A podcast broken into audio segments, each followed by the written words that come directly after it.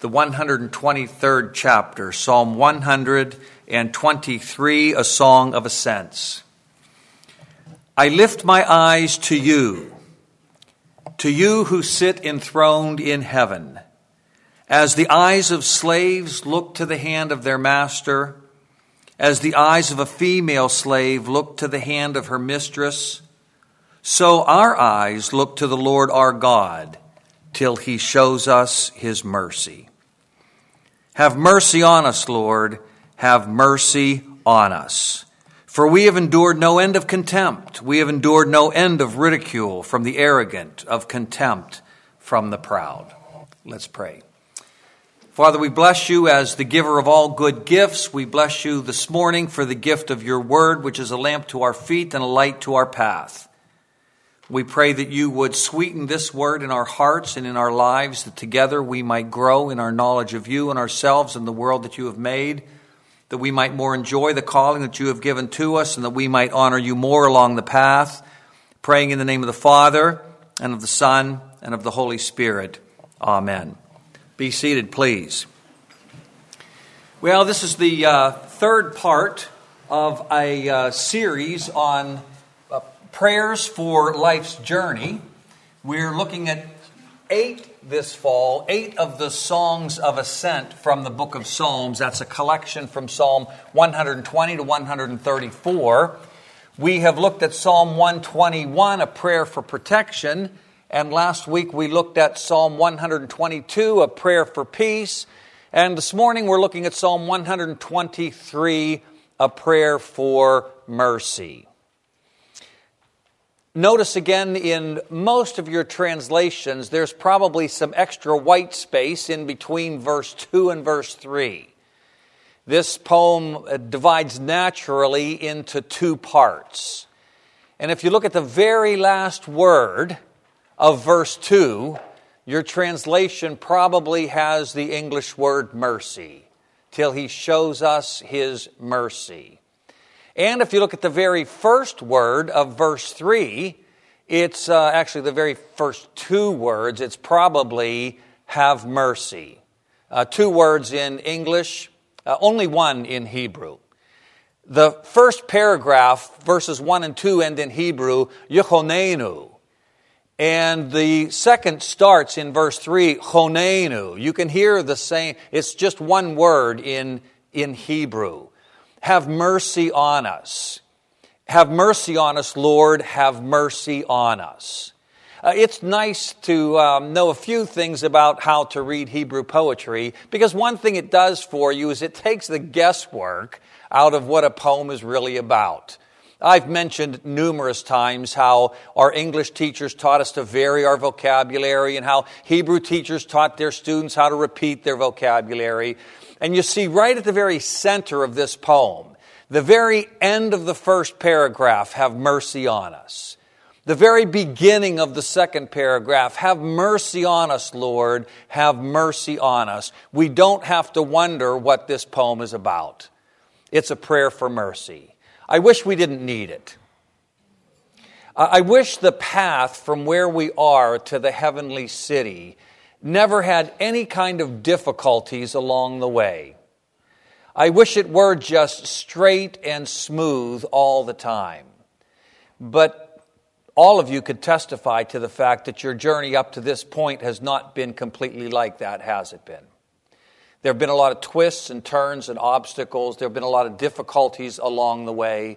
Uh, there have been places where we need the mercy of God. And uh, that's what we're going to be looking at this morning this prayer for mercy. Not only do we need to pray for God's protection and pray for God's peace, but we all need the mercy of God uh, along the way. And so we're going to look at Psalm 123. The word mercy is actually related to the French word merci, which means thank you. Um, but that old French word uh, meant uh, grace, favor, pity, compassion. And so we're going to be looking really at this idea of praying for mercy this morning. And since we have that extra white space, and since we have two sections to this poem. We're going to look at two things. Uh, first of all, we're going to look at our posture uh, in prayer. That's verses 1 and 2. And then we'll look at our plea as well. First, our posture.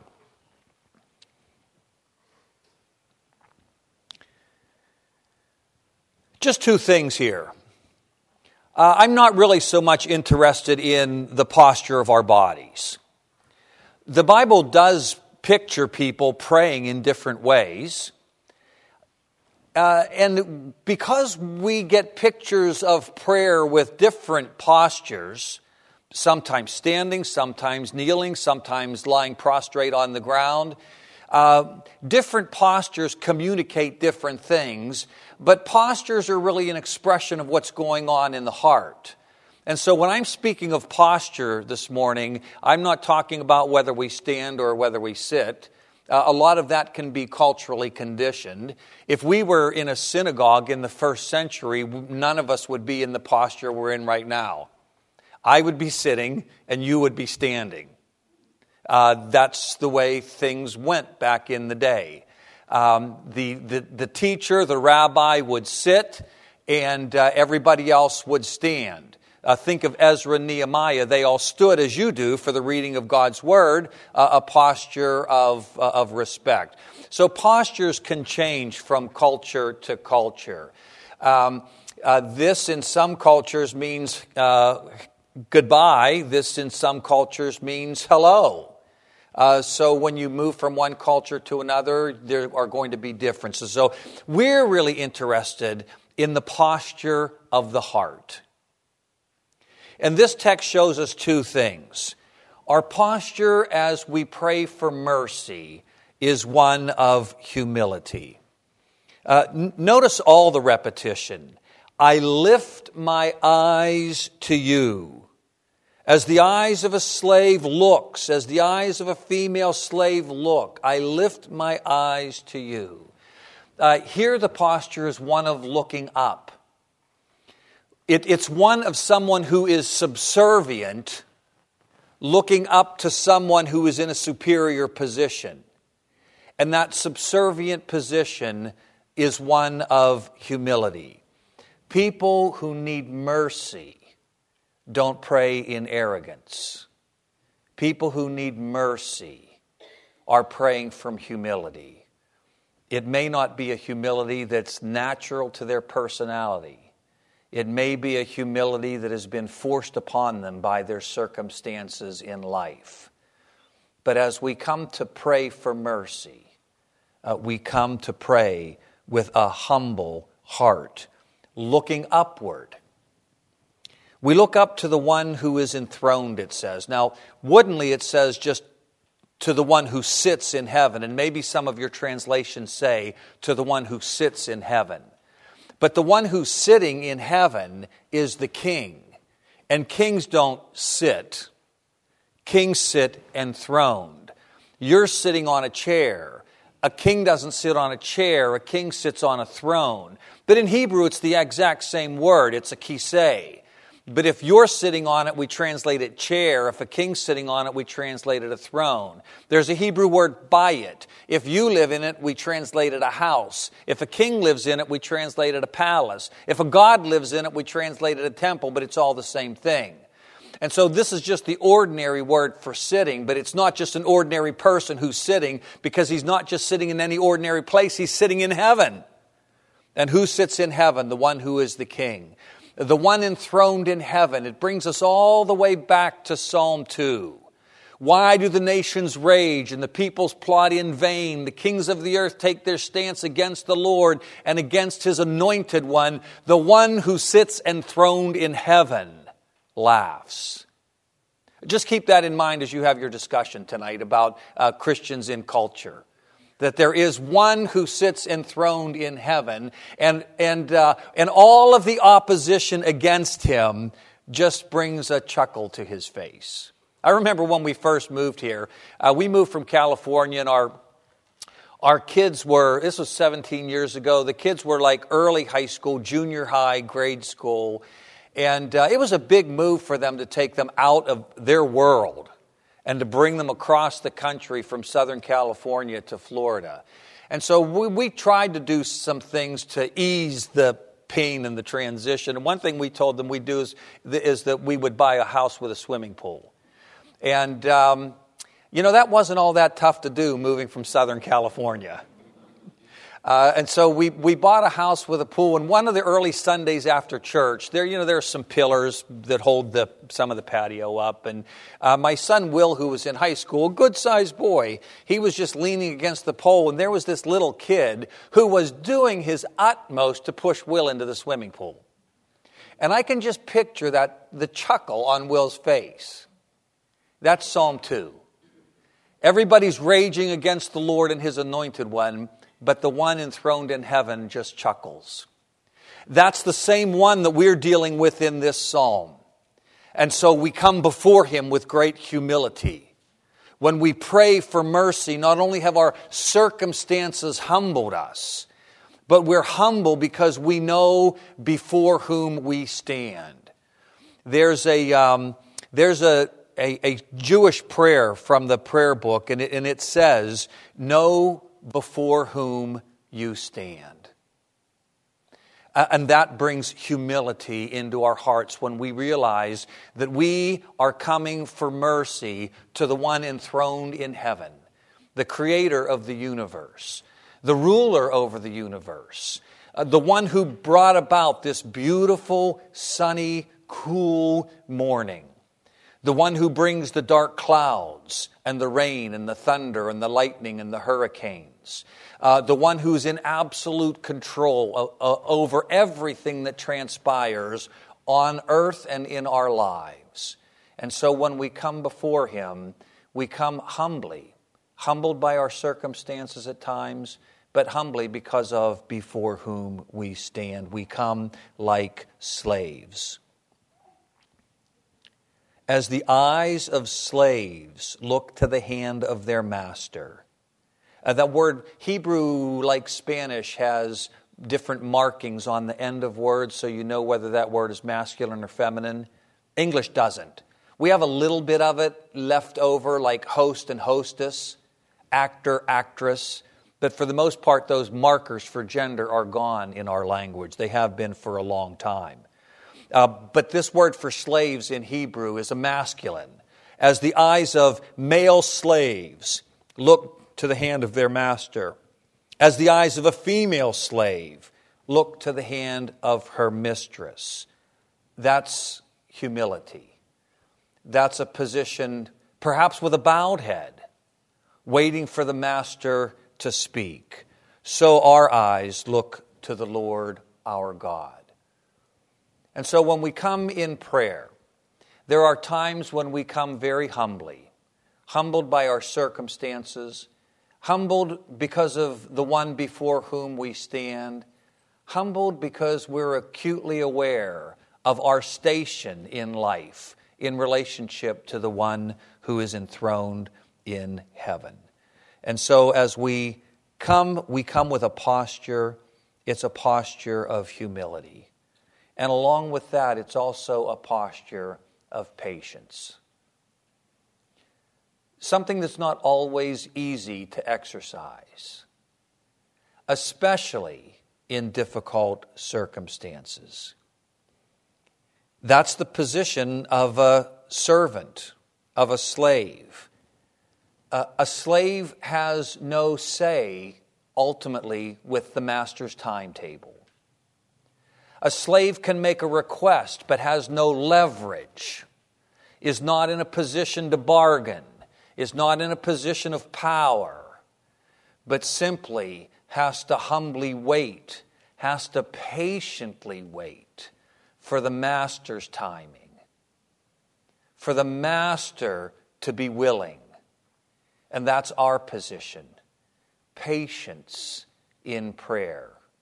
Uh, they say patience is a virtue. Uh, patience is a virtue that's not always easy to exercise. Uh, we live in a culture of instant gratification. Uh, it, it's a wonderful culture in many ways, isn't it?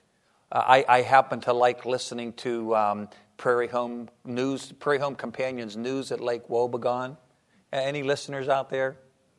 Uh, coming to, well, the show's not coming to an end, and I guess I shouldn't say Garrison Keillor's coming to an end, but Garrison Keillor's tenure is coming to an end. He's uh, retiring and he's going to be replaced on the show, but he was talking uh, this week about uh, how much, how many advantages young people have uh, things that uh, we didn't have growing up. And in, in particular, he was talking about the education system, but he was also talking about how quickly we have access to things. Uh, for example, he said, Some of you, I see the, um, the room must have been dark. I see some of your smartphones on there, and some of you are probably right now looking up a word that I just used because you don't know what it means. How, he said, when I was a kid, we had a, a, a 10 pound Webster's uh, fourth collegiate edition of the dictionary, and it would take you 10 minutes to leaf through and find the word and all. How quickly we have, we, we, have, we can have meals. Do any of you, any of you ever eat 90 second rice? I love it. It comes in this little bag and, um, and all you do is put it in the microwave for 90 seconds, and you have this really, really good rice. Now, we also have a wonderful rice cooker. When we lived in Southern California, half of my students were Asian, and I said to one of my students that we were friends with, I said, I want to get my wife a good rice cooker. Where in San Diego do I get one? And he said, Oh, you can't. He said, I'll go up to the LA area and I'll bring you back a rice cooker. This was probably 25 years ago. We still use it. Our kids love it. You just, um, you know, you make that rice in that big cooker and it takes time to make and then you, it goes on to warm and it just keeps that rice moist for a day or two and the kids just walk by and grab a plate of rice and put some other stuff with it. But 90 second rice, you can't beat it. And that becomes our expectation, doesn't it? And so that becomes our expectation when we're praying to the Lord for mercy. We have the expectation that we have just pulled up to the uh, window at McDonald's and that our burger should be there in about 15 seconds. And, and there's probably a promise there every order in less than a minute or your money back and how easily that just becomes our expectation with God. And so we can get frustrated and we can get angry, and that's understandable. But we have to remember again our posture of humility has the logical entailment of a posture of patience. God has a perfect timetable. It just doesn't happen to always be our timetable. There are things that I have been praying for for 18 years. I know because I know when I started. And God hasn't answered my prayers in these regards yet, at least not fully. And I'm still praying. Sometimes it just takes patience, which is why the psalmist often says, Wait on the Lord. Wait on the Lord. I've shared some of our family testimony, and I've shared how, I've, how the Lord has used the music of Whitney Houston in my life in such a radical way. And the one song in particular, Hold On, Help is on the Way. He may not be there when you want him to, but he'll be there right on time. Notice that it says, So our eyes look to the Lord our God till he shows us mercy. Don't give up. Don't lose heart. Keep praying. Keep the posture. Keep the faith till He shows up and shows you mercy. Our posture, humility, and patience. Well, let's look at the last uh, two verses, our plea. Well, this is very simple. Uh, the prayer here is not at all sophisticated. It's simply a plea for mercy. Now, mercy has, it's a two sided coin. Mercy is an attitude, it's a favorable attitude. Mercy is a disposition of the heart. It's a disposition to be compassionate. And when we're praying to God for mercy, we're praying that He would look on us with a compassionate heart. As a father looks with compassion on his children, as a mother looks with compassion on her children, we're asking God for His compassion. We're humble. We're patient. We're asking Him to be favorably disposed toward us. But mercy is not just a favorable attitude, mercy is also favorable action. When we're asking God for mercy, we're not just asking that he be favorably disposed toward us, that he have, a, that he have compassionate feelings toward us. We're asking him to do something for us. We speak of deeds of mercy, don't we? Mercy as compassion in action. And when we say to God, have mercy on us, we're asking God to act for us. Notice have mercy, O Lord, have mercy on us. Notice the psalmist here doesn't say, Have mercy on me, Lord, have mercy on me. Nothing wrong with that prayer, it's just not the one that is before us. The one that is before us is a corporate prayer because the, the prayers, praying together, realize that in this journey to the celestial city, they're not walking alone. I listened to the song this morning, uh, not this morning, but uh, earlier in the week. Um, when you walk through a storm, hold your head up high and don't be afraid of the dark. Kind of a, an America, Americana, almost sounds kind of Christian, not overtly. But it, it's a song that reminds us that when we walk uh, together we walk in hope and we don't walk alone. Sometimes, when we've been humbled by our circumstances, our natural inclination is to retreat. To retreat into self, to retreat into solitude. And that's when we have to really make an effort to remember that we're all together in this journey, that we don't walk alone that we pray for one another. And, and when we feel the tendency to retreat, we have to make that effort not to withdraw from the community, but to open up to the community. And conversely, when we see people in the community and we have a sense that they're beginning to retreat, oh, we have to be very delicate. We have to be very gentle. We have to be very humble. But we also have to be willing to reach out to pull those people in because God hasn't designed us to walk this journey alone. He's designed us to, to together say, Have mercy on us, O Lord. Have mercy on us. And so our, our prayer for mercy is a prayer that God would be compassionate toward us because when one part of the body suffers, the other part suffers along with it. And we're supporting each other. We're moving forward on this journey together as a community. We're asking God to be compassionate toward us and to act on our behalf. So it's a very simple prayer. And sometimes this is the only thing I pray. Sometimes in life, the only thing I have been able to say because the pit has been so deep, the darkness has been so thick, that I have had no other words to say other than, Have mercy on us, Lord. Have mercy on us. He understands. The Holy Spirit prays with you and with us with words that cannot be spoken, but that are in sync with where our hearts are, and they get to the Father with such great efficacy and such great fervor. It's okay if the only thing you can pray is, Lord, have mercy on us. You don't need a seminary degree for that one.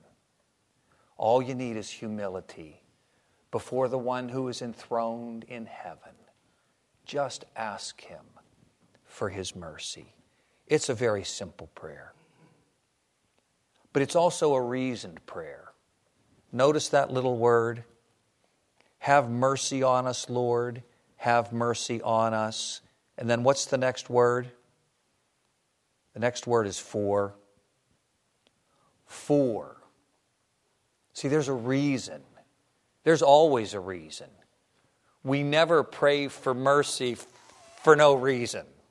Well, Lord, I don't have anything to do today. Everything's kind of nice. So, how about if I just pray for some mercy? No. It's always a reasoned prayer. And the psalmist, as we've said, is praying for community. The reason is the community, and, and the details we just don't know. They were experiencing, experiencing contempt and they were experiencing ridicule by the larger world around them, whoever that was. You might reflect on this again this evening in terms of where the Christian feels he or she is in our world because of convictions that we have and positions that we hold, contempt and ridicule from the larger society. Uh, that's not new, it's what they felt.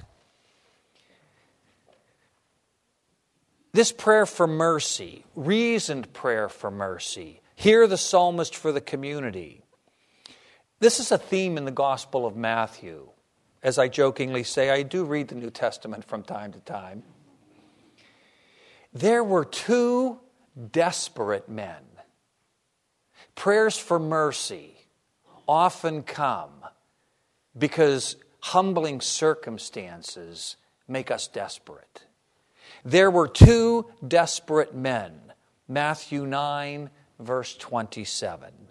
As Jesus went on from there, two blind men followed him, calling out, Have mercy on us, son of David. That's all they could say.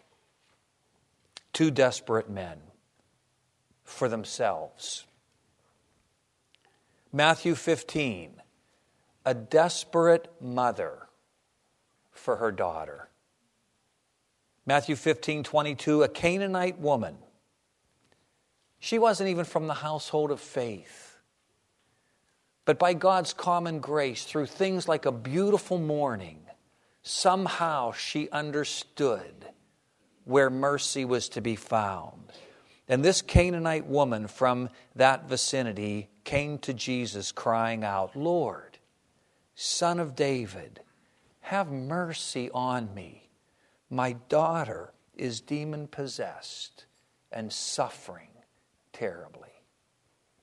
How many mothers know desperation with regard to their children? Whether it's emotional on the part of the child, or physical, or spiritual. Uh, I know that we are taught that we are not supposed to be codependent on our children. And I don't know whether you want to call it codependence or interdependence, but parents, you know that it's hard for you to be well when your kids aren't well, in whatever way, because you are so invested in them. And that's so especially true of a mother. A mother who had that egg and sperm get together in the womb and felt those first movements of life and brought that child into the world and nursed and nurtured that child. There is such a bond between mother and child. And when that child is in a dark place, for whatever reason, in what other way, how desperate the mother is, and says, Lord, Son of David, have mercy on me. Notice she doesn't say, Lord, son of David, have mercy on my daughter. Because her life is so bound with her daughter that she says, Have mercy on me. You see, we don't walk alone. We are not isolated robots making a pilgrimage to the celestial city. We're part of a community where our lives are so powerfully intertwined with the life of another that when that other is hurting, we need the mercy of God.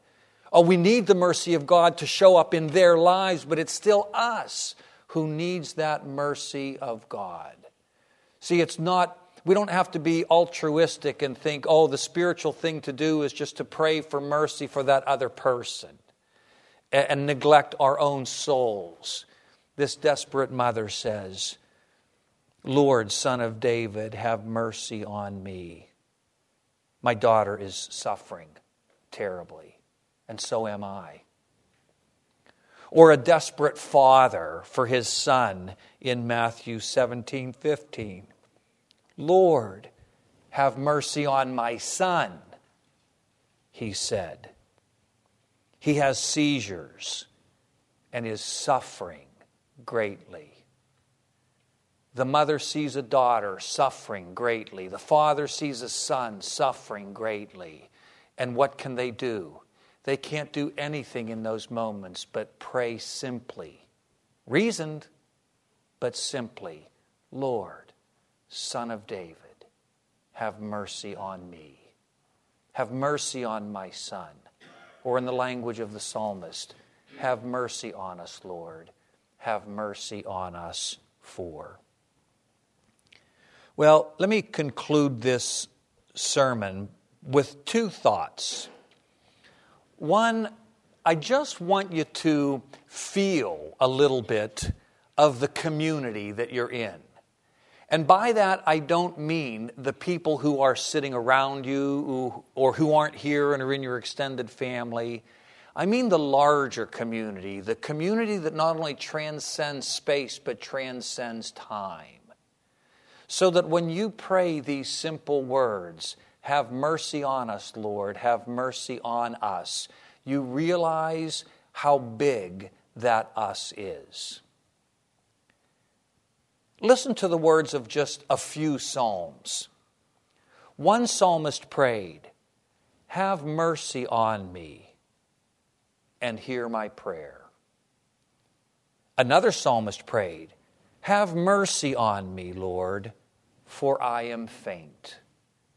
Another psalmist prayed, Have mercy and lift me up from the gates of death. Another psalmist prayed, Be merciful to me and answer me. Another psalmist prayed, Hear, Lord, and be merciful to me. Remember the hymn? God be merciful to me. How's it continue? On thy grace I set my plea. I've only read a few. The Psalms are filled with this simple prayer for mercy. And what's the point? When you feel humbled by your circumstances, when you feel that need, and when you feel that desperation along the way, that all you can do is ask God for His mercy, remember that you're not walking alone. There is a cloud of witnesses that stretches from the beginning of time after the fall on to the end your voice goes up with the voices of so many others. We like to think we are unique, and of course, we all are unique in some ways, but not in others. And when you need to pray for mercy, you are not unique. Your circumstances may be, but your general situation is not. The path to the celestial city has always had its dark places. And God's people have always had to pray this simple, humble prayer. And so I hope you find a little bit of encouragement just to know that you're not alone. Everybody in this room has felt what you have felt, or are feeling, or will feel. It's common to us as part of the fallen race. And one more note about our posture it's not only humble and patient, it's also confident. Our posture is one of confidence in spite of humility. It's confidence because we know before whom we stand. And we stand not only before the one who is sovereignly in control of absolutely everything enthroned in heaven, but we stand before one who is full of kind compassion and mercy. James 5:11 says, "And you know, we count as blessed those who have persevered." You have heard about Job's perseverance. This is the part I love. And you have seen what the Lord finally brought about. Now, why does James say, You have seen what the Lord finally brought about in Job's life? Is because he's telling you that you can have confidence that God is going to bring about that double blessing in your lives as well. Maybe not in this life, but surely in the life to come. And so he says, We count blessed those who have persevered. You have heard of Job's perseverance and seen what the Lord finally brought about in his life. So have confidence that God is going to do for you what he did for Job. And why? Can you have this confidence? Because James says simply, the Lord is full of compassion and mercy.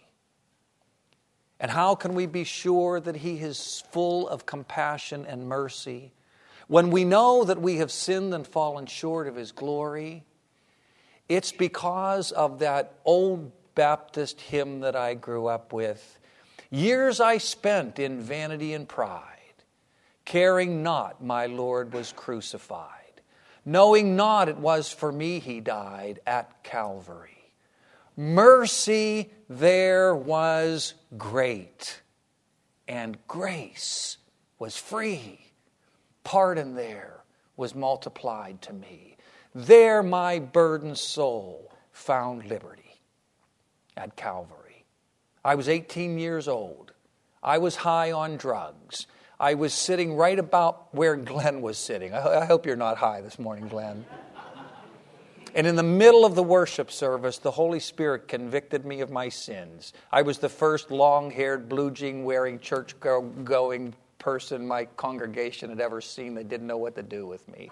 And in the middle of that service, I left my pew, I came down, I confessed my sins, and I walked back a different place, person. Why? Because mercy there is great. There is a fountain filled with blood drawn from Emmanuel's veins, and sinners plunged beneath that flood lose all their guilty stains. It doesn't matter what kind of mercy you need, whether it's mercy for your body, or mercy for a relationship, or mercy for the burden of sin that you're carrying, or mercy for emotions. It doesn't matter. There is a fountain that flows with the healing mercy of God into your life and into mine. Jesus lived a perfect life of righteousness in your place. He died on the cross so that all of the mercy that we all need to make it safely home is ours. And that's why we can pray humbly, patiently, and with confidence. Let's pray. Father